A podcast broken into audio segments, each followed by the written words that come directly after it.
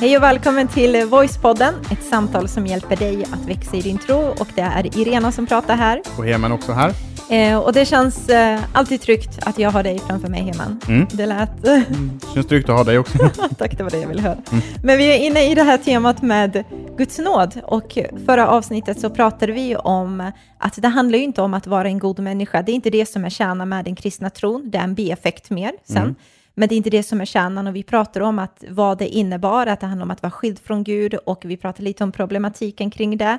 Och sen så skrapar vi lite på ytan och eh, berättar om lösningen, att Jesus kom och gjorde det här för oss och vad det innebar eh, ska vi prata om lite mer nu. Just det, och så hoppar man rakt in i det här avsnittet. Om det här är det första avsnittet man hör i det här temat så ska man verkligen pausa nu och gå tillbaka och lyssna på det förra avsnittet, för de här hänger ihop nämligen. Ja, den där första är väldigt viktig, för det är grunden till att förstå del två som vi är inne på nu. Mm. Och vi ska prata om det här med Guds nåd och titeln för det här avsnittet heter Man betalar inte för en present man fått. Mm. Jag ser så mycket fram emot att sätta igång och prata nu. Ja, men jag tänker inte lämna det som hände förra veckan. Eh, precis innan vi skulle ja. avsluta avsnittet så började du fnissa helt plötsligt från ingenstans. Ja. Eh, och jag vet att du har en vild fantasi, så jag blev jättenyfiken och du har, du har inte velat berätta vad det var. Va, vad var det som det där var upp... första gången jag hörde vadå vild fantasi, men, ja, men jag dina, kom inte undan. Dina tankar liksom svävar iväg och jag kommer, det jag kommer ihåg det var att jag pratade om att, att vi ibland eh, försöker täcka våra synder, täcka våra misslyckanden genom att göra goda gärningar. Och där kommer, började du liksom fnissa och skratta. Så då, ja. eh, jag såg liksom hjärnverksamheten, hur du svävade iväg. Så Exakt. jag är väldigt nyfiken på vad det var du, eh, du tänkte på då. Ja, Nej, men jag, absolut, jag kan ju dela med mig. Jag kan dela med mig av det. Eh, jag, det, det, jag vet inte hur jag ska börja. Men det jag tänkte på var just det här att jag sitter nu, vi jobbar ju tillsammans, vi har ju ett företag och sen så har vi ju två till grabbar här på kontoret. Så jag är den enda kvinnan, tjejen, the lady liksom, mm. in the house, eller på jobbet. Och det är tre andra grabbar och jag tänkte på det nu när man liksom går på toaletten och piffar till näsan och gör andra saker där, så har jag sett att den här eh, uppfräschningsdoften, eller vad, inte, vad heter den? Den, den spray spraygrejen, liksom, den är igång och den tar slut eh, ganska liksom sådär, på kort tid. Mm. Så jag tänkte på det, hur mycket man försöker spruta där, hur mycket man försöker täcka över allt det där eh, nummer två som man gör, att det hjälper inte alltid, utan man känner ändå av den här härliga tonen av att något annat har blivit gjort där inne. Okay, eh, och eh, det fick mig att tänka på det, just hur mycket man som, det kanske är en väldigt galen eh, bild, men hur man som människa försöker täcka över saker. Och så är vi lite så här, kanske en grov bild, men att vi försöker täcka över vår, ja, vår skit, rent ut sagt, med och bara, ja men jag sprayar över så ser det bra ut och jag sprayar över så doftar det inte. Men ändå har vi en scent av den där doften i våra liv som vi inte kan få bort. Det där var faktiskt väldigt bra måste jag säga. väldigt, väldigt grovt. Började... Jag ber om ursäkt om du sitter och äter nu så bara fick du den här bilden. Men, eh...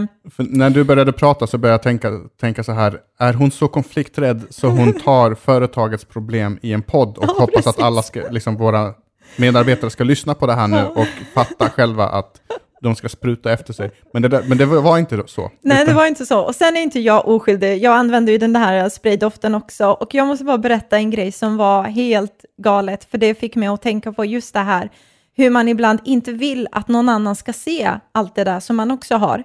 Um, och jag kan ju ha en väldigt så här, livlig fantasi, säger du, men en livlig mage också ibland. Mm. Uh, och uh, speciellt i, för x antal år sedan när jag var som mest nervös när jag skulle gå upp liksom, och prata. Ibland kan jag fortfarande ha lite sådär livlig mage, men uh, jag kommer ihåg i början i alla fall när det var väldigt extremt. Jag skulle gå upp och så jag fick möjlighet att prata, prata i en kyrka skulle predika och då kommer jag ihåg att du och jag åkte iväg med en av våra eh, en, av vår, en vän som vi hade då, mm. eller han är fortfarande vän, men mm.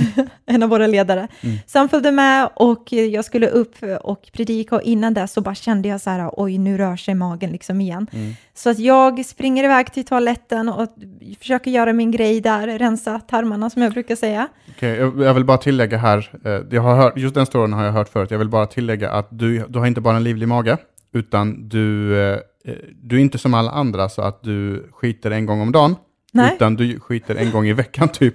Så när det händer så är det typ som en högtidsstund. Ja, det kommer ut! Ja, det är verkligen så. Då, Så saker jag liksom rensar liksom, hela systemet kommer ut. Ja, så saker liksom, ackumuleras där liksom och, och är i magen Ja. en längre stund En än vad längre det är stund. hos andra människor. Ja. Och eh, därför så luktar det värre än hos andra jag, människor. jag tror det är min förklaring. Precis. Så jag går där och rensar som sagt hela systemet. Jag känner att jag har gått ner typ fyra kilo bara på det där. Mm. så går jag ut där och jag bara känner så här, oh, det här var det värsta. och du vet när man känner så här, nej det här, man vill inte att någon annan ska gå in i toaletten efter man har varit där, bara, det, det här var, this was a bad one, alltså Mm. verkligen typ. Eh, och man är ju glad att allt gick ner också. Eh, så går man ut och så stänger jag om dörren och så kommer vår, eh, en av den här killen som vi känner bara, åh vad bra, jag behöver också gå på toa typ innan mötet börjar. Och jag bara, no, och så ser Mm. Men jag han, men han hur- såg inte att du kom ut från toaletten? Nej, men alltså jag, hade liksom, jag var där i Mm. toaletthallen, eller vad man ska säga. Liksom. Så jag ser hur han går in i den toaletten jag precis hade stängt dörren om. Mm. Och jag bara kände så här, åh må gud, var med honom alltså. Mm. På riktigt, det var så illa. Och jag brukar, alltså jag brukar överdriva, men det här var verkligen fruktansvärt. Jag mådde själv illa, liksom. så det var illa. Sen så går vi där och jag liksom känner mig bra i magen, så jag predikar på. Sen efteråt så sitter vi i bilen och så pratar vi om att ah, men mötet gick jättebra, vad kul det var att vara i den här kyrkan och hela den grejen. Och så bara klämmer han ut sig, bara, jag kommer aldrig glömma det, för han satt bak i bilen, du och jag satt där framme, så han bara, alltså hörni, alltså jag bara måste berätta en grej. Alltså jag gick på en toalett och det bara luktade så illa. Det var det värsta jag varit med om i hela mitt liv. Det luktade så mycket skit, typ, sa han. Och, du vet, och jag, vissa kan vara så här, och nu kommer jag definitivt inte berätta att jag var där. Men eh, jag har väl en viss personlighet, så jag bara började asgarva och bara, det var jag, typ, för att det var så otippat också. Men hade de inte någon spray som du kunde liksom... Alltså jag letade, men jag hittade ingenting, Mm. så jag fick bara... Och det fick mig att tänka på just det här hur vi försöker liksom bara dölja över. För grejen är att den här sprayen, den, alltså den hjälper till viss mån, men ibland så gör den saker bara värre. För att det, alltså det den gör, det är typ så här bajs som luktar parfym. Ja. Alltså det är inte så Det- mycket bättre än... eh, Och, och det, liksom, det man vill det är ju bara att lufta och bara ta bort den där lukten. Mm. Det är ju det som är, det som är grejen. Så det där var väl- väldigt relevant och bra liknelse och jag är tacksam att den var så bra. Nu har jag fullt förtroende för dig till nästa gång när du har sådana För mina vilda sjuka fantasier. bilder. Eh, för att det är precis det det här handlar om och det är det det här avsnittet kommer handla om. Just att ibland så försöker vi täcka över våra, vårat skit, våra Mm. synder, våra misstag, våra tankar med att göra goda saker. Med Mm. att spraya till dem med lite god parfym. Och så tänker vi att, att det räcker, men grejen är att Gud känner ändå lukten av det här, det här Mm. andra. Ja, och innan vi går in och pratar lite mer om det så ska vi faktiskt välja ut en person i våran grej där när man kan skriva en recension. Eh, och vi sa det att har man skrivit tidigare också eller har man skrivit nyligen så är man med i matchen eh, no matter what. Liksom. Mm. Så vi har valt ut en person som heter Johanna T som har skrivit en recension på iTunes. Det gjorde det den 16 februari, så Johanna T, du får jättegärna höra av dig till oss via sociala medier, skriva i direktmeddelande och berätta att du är du och även också skriva din adress så att vi kan skicka iväg ett presentkort på 200 spänn till dig. Mm. Och känner man Johanna T, någon som heter Johanna och så T i, någonting med T i efternamn, så, eh, så kontakta henne. Det kan vara så att hon har slutat lyssna, vilket vi inte Nej. hoppas. Eh, så kontakta henne och eh, säg till henne att hon ska höra av sig så får hon ett presentkort av oss.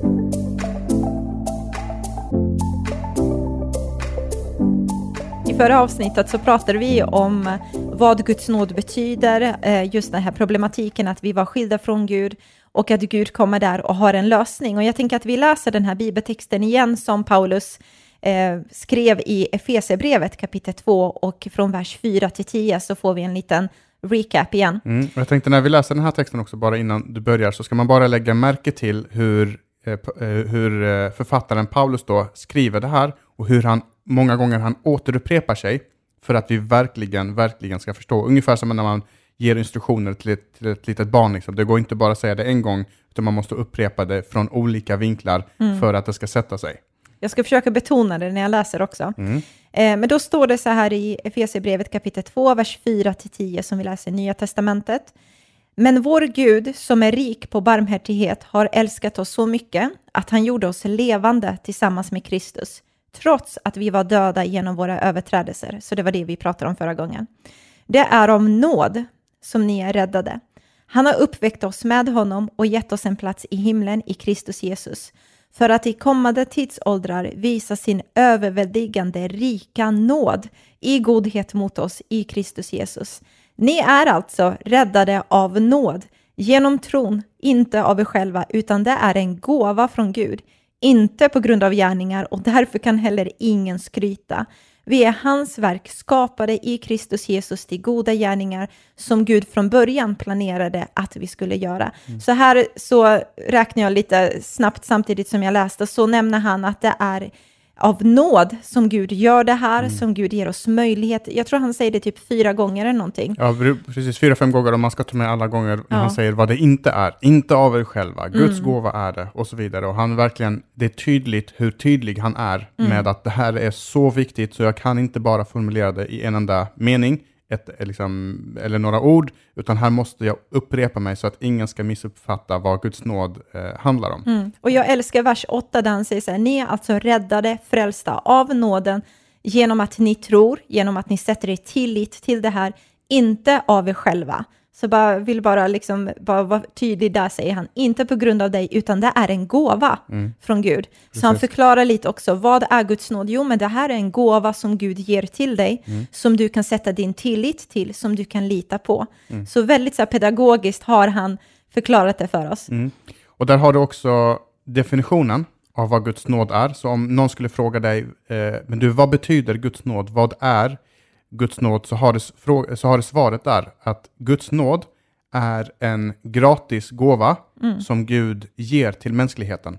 Så allt det vi pratade om förra gången, att Jesus klev ner till jorden, levde upp till den standarden som Gud krävde, som vi inte lyckades med, att han tog våra synder på sig och betalade straffet för alla våra synder, eh, att han skildes från sin fader, eh, för att vi skulle, skulle slippa vara skilda från Gud. Mm. Allt det där ger Gud som en gratis gåva till oss eh, människor. Mm. Eh, och det betyder att vi kan inte förtjäna frälsningen.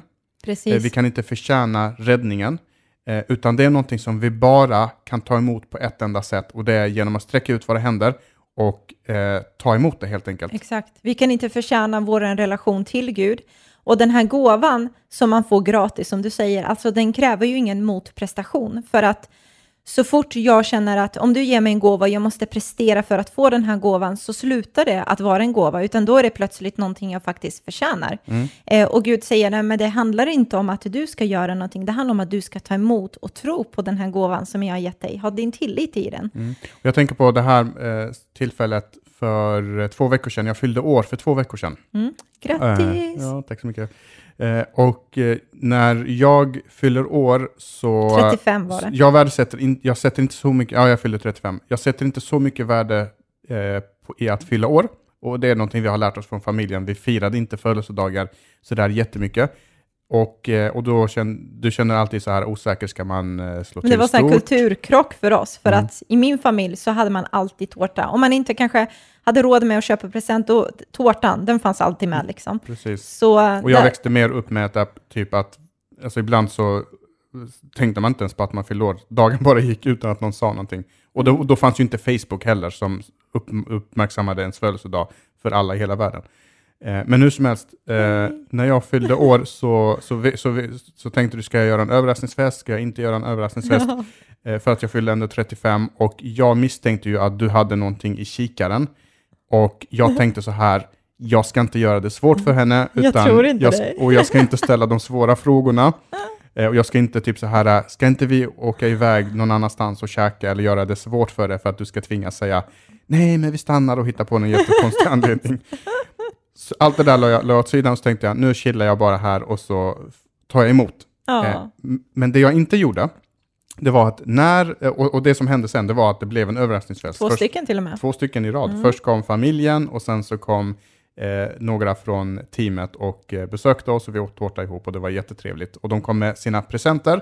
Och det jag inte gjorde, det var att jag tog inte emot presenterna och så sa jag och, och, och sa så här, tack för presenterna, hur mycket ska ni ha för det här? Nej, precis. Eh, ska jag swisha in priset för det här? Hur mycket kostar den här eh, t-shirten? 199 eller vad nu är. Kan jag swisha in det till dig?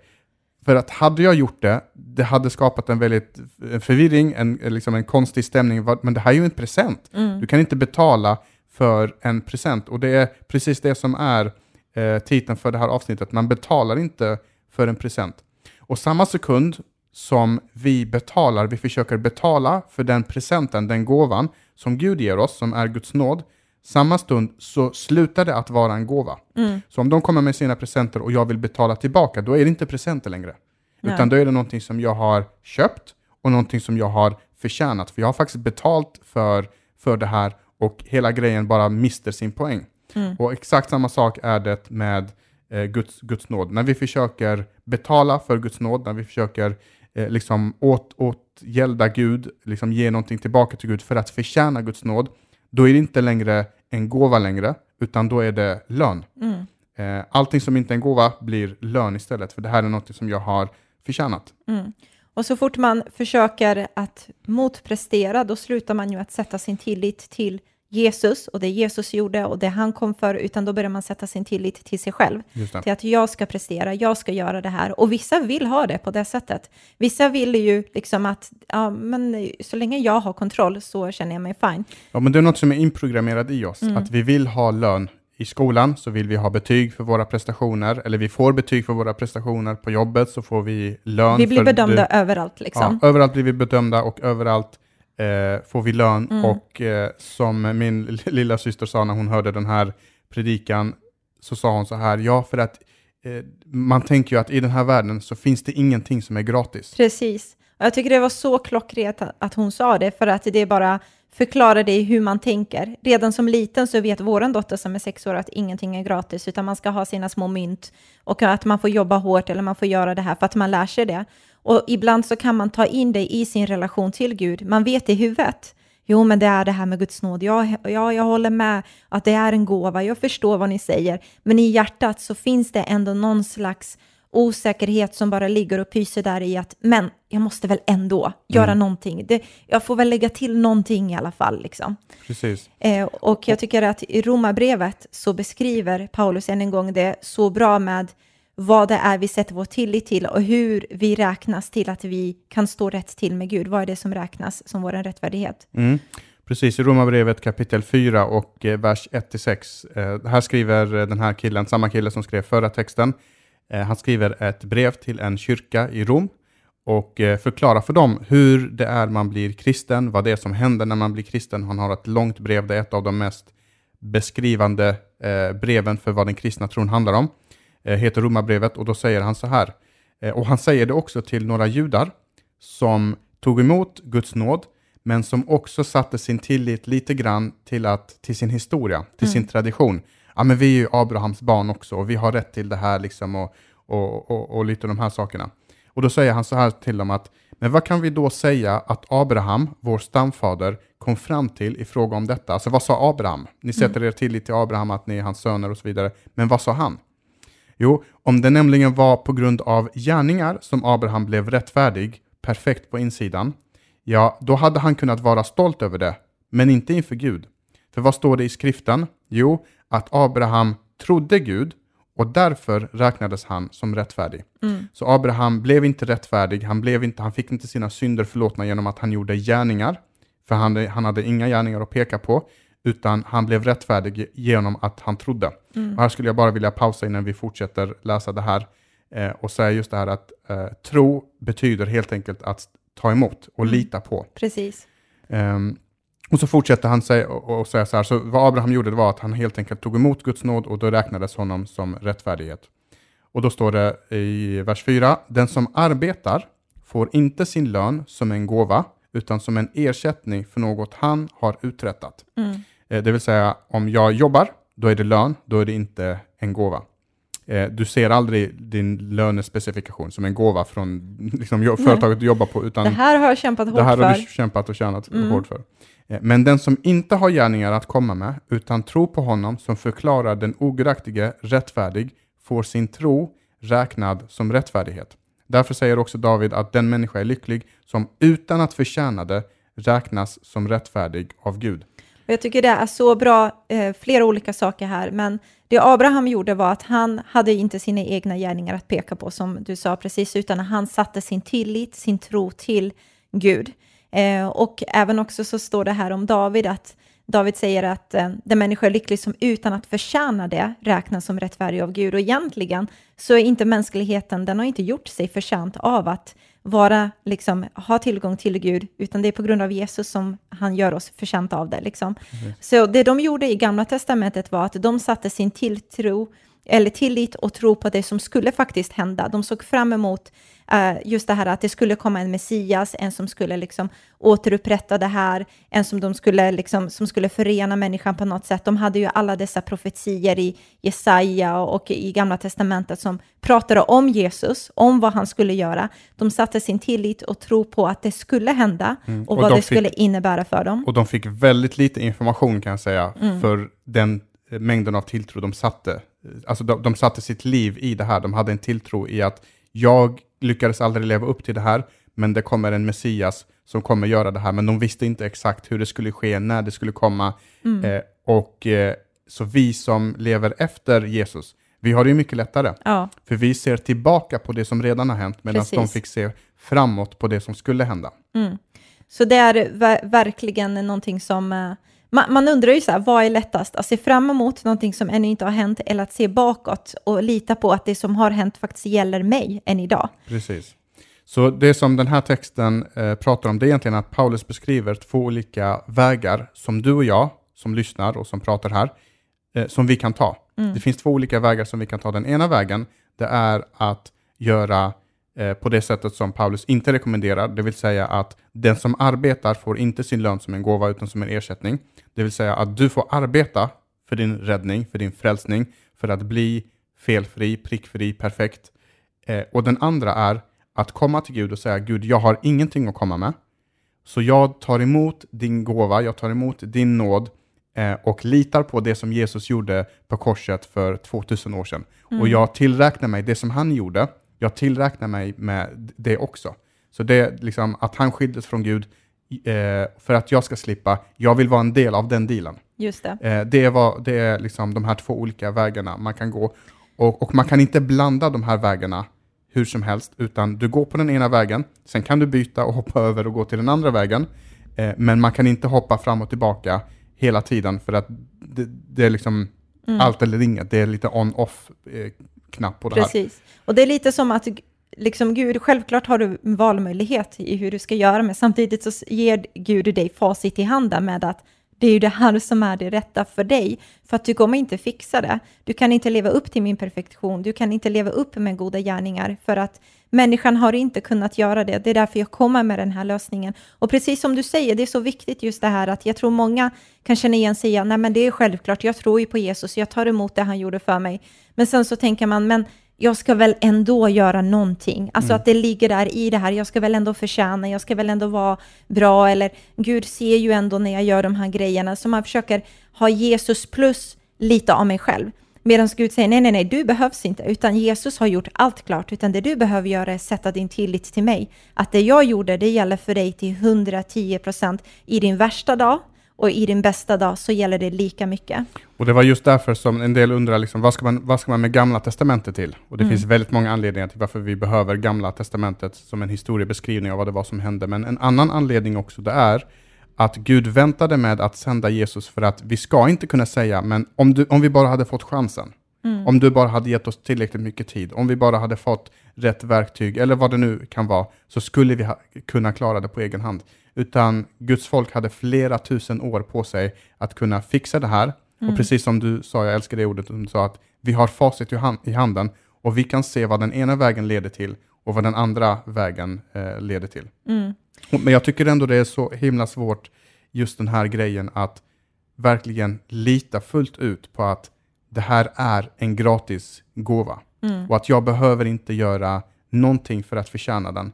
Eh, och speciellt för oss som kanske har vuxit upp i olika kristna eh, traditioner där, där det har handlat om görande. Mm. Eh, och, eh, och så blir det liksom budskapet beblandat och vi kan inte riktigt reda ut vad som är vad och vad är min uppgift och vad är Guds uppgift. Um. Jag tänker också att det är svårast att tro det, i alla fall för mig så är det svårast att tro det när vi verkligen har strulat till det. Alltså när man känner så här, nu förtjänar jag inte ens det här. Jag tycker verkligen att jag har inte gjort någonting för att Gud ska välsigna mig eller älska mig eller att det ska gå bra för mig eller svara på mina böner. När man har en sån säsong eller en dag eller en tanke eller vad det nu kan vara, då tycker jag det är svårast att tro det. Mm. För ibland så kan det vara så här att man ändå tycker, ja men idag har det ändå gått ganska bra och så men man behöver komma ihåg än en gång att det är verkligen, jag sätter så min tillit till Jesus. Alltså jag hade inte fixat det här. Det är inte att man tycker att man själv är okompetent och oduglig och osmart, man kan ingenting. Det är inte det det handlar om. Det handlar om att jag i mig själv kan aldrig göra mig levande på insidan. Det är mm. bara han på, på utsidan som kan göra det och det är Jesus. Men man, och man, man kan sitta och lyssna på det här och tänka så här, att menar ni verkligen, eh, och det ni säger, betyder det att jag bara nu kan sätta mig ner och inte göra någonting. Ja. Är det det som, som, som, som du säger? Ja, om man drar det till sin spets så är det verkligen så. Alltså man behöver inte göra någonting utan du behöver bara slappna av, andas ut och låta dig fyllas ut av den här enorma, breda, djupa, villkorslösa kärleken och bara ta emot det här. Jag kommer ihåg ju när eh, vi, eh, vi, vi, både du och jag, när vi blev kristna så började vi engagera oss ganska snabbt i kyrkan. Mm. Eh, vi hoppade på alla möjliga verksamheter och aktiviteter och ville tjäna Gud, liksom gjorde det med glädje och så vidare. Och vi hade hört det här budskapet, precis som du sa i början här, att det tog dig halva, eller om det var förra avsnittet, ja, förra avsnittet. Eh, det tog dig halva din kristna tid hittills då för att förstå det här eh, liksom begreppet Guds nåd tillräckligt mycket. Mm. Och en anledning av det, det är just det här med att vi kom in i arbetet direkt. Vi började göra saker för Gud. Och vid ett tillfälle så kommer jag ihåg att vi flyttade till en stad och vi började ifrågasätta att, men funkar verkligen det här? Mm. Stämmer mm. verkligen det här? För att vi hade fått in det i huvudet, i hjärnan, men det hade inte trillat ner i hjärtat. För att vi, hade, vi visste att det var sant, vi trodde på att det var sant, men vi hade aldrig äh, fått uppleva det. Mm. Äh, så vad vi gjorde under den perioden, det var att vi tog det här steget som kan upplevas lite så här riskabelt, ska man verkligen göra på det sättet, men vi behövde det, och jag säger inte att alla ska göra det, men det vi gjorde då, det var att vi tog någonting som, som vi kallade, eller som heter, ett, för att ta ett sabbatsår. Mm. Och vad vi gjorde då, det var att vi bestämde oss för att i den kyrkan, i den nya staden som vi flyttade till, så skulle vi inte engagera oss i någonting. Vi skulle inte liksom hoppa på massa grejer och så vidare för att ta reda på, skulle Gud älska oss precis lika mycket då som när vi var mest aktiva? Precis. Skulle Gud välsigna oss ekonomiskt då som vi var mest aktiva? Skulle han fortfarande finnas där och skulle Guds nåd verkligen hjälpa i de här lägena? Eller eh, är det här bara liksom fina teorier? Mm, och det var så viktigt för oss att göra det och det vi gjorde var också för att vi kände att det var viktigt att fortfarande vara lokalt liksom planterade i en kyrka. Vi kände att det var viktigt att fortfarande vara en del av en gemenskap, men för oss så var det just det här att nej, vi ska inte engagera oss som ledare, som teamledare eller du vet, sätta igång, kavla upp armarna direkt och göra det, för det är alltid så vi har gjort. Och vår relation till Gud blev plötsligt det här att vad jag gör för dig är lika med hur mycket du ger tillbaka till mig, Gud. Om jag gör mycket, då förväntar jag mig mycket. Om jag gör lite, så förväntar jag mig lite från dig. Att det börjar bli mer och mer lite så här, ja, men inte helt rätt. För oss var det så viktigt att få uppleva att Gud älskar oss, eh, trots att vi inte gör någonting för honom. Att Gud älskar oss, trots att vi inte gav. Att Gud välsignar oss, trots att vi inte gav.